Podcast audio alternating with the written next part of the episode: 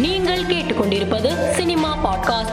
தெலுங்கு கன்னடம் தமிழ் உள்ளிட்ட மொழிகளில் ஆயிரத்தி இருநூறுக்கும் மேற்பட்ட படங்களில் நடித்த தெலுங்கு நடிகர் சலபதி ராவ் இன்று அதிகாலை மாரடைப்பால் உயிரிழந்தார்.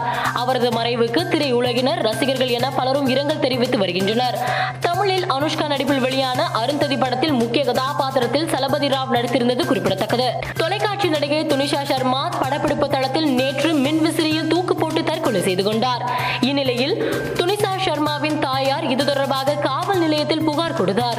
அதில் துனிசா சர்மாவை அவருடன் நடித்த நடிகர் ஷீசன் முகமது கான் என்பவர் தற்கொலைக்கு தூண்டியதாக குறிப்பிட்டிருந்தார். அதன் பேரில் துனிசா சர்மாவை தற்கொலைக்கு தூண்டியதாக ஷீசன் முகமது கான் மீது போலீசார் வழக்கு பதிவு செய்து அவரை கைது செய்து விசாரணை நடத்தி வருகின்றனர்.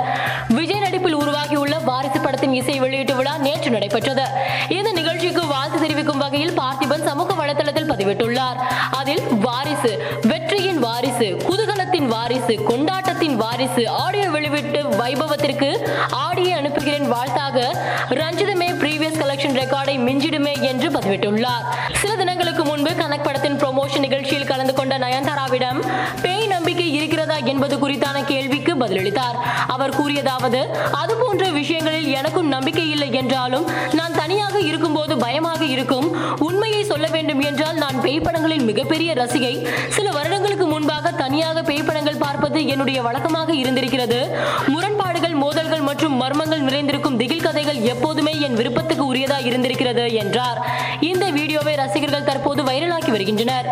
த்ரிஷா நடிப்பில் உருவாகியுள்ள படம் ராங்கி.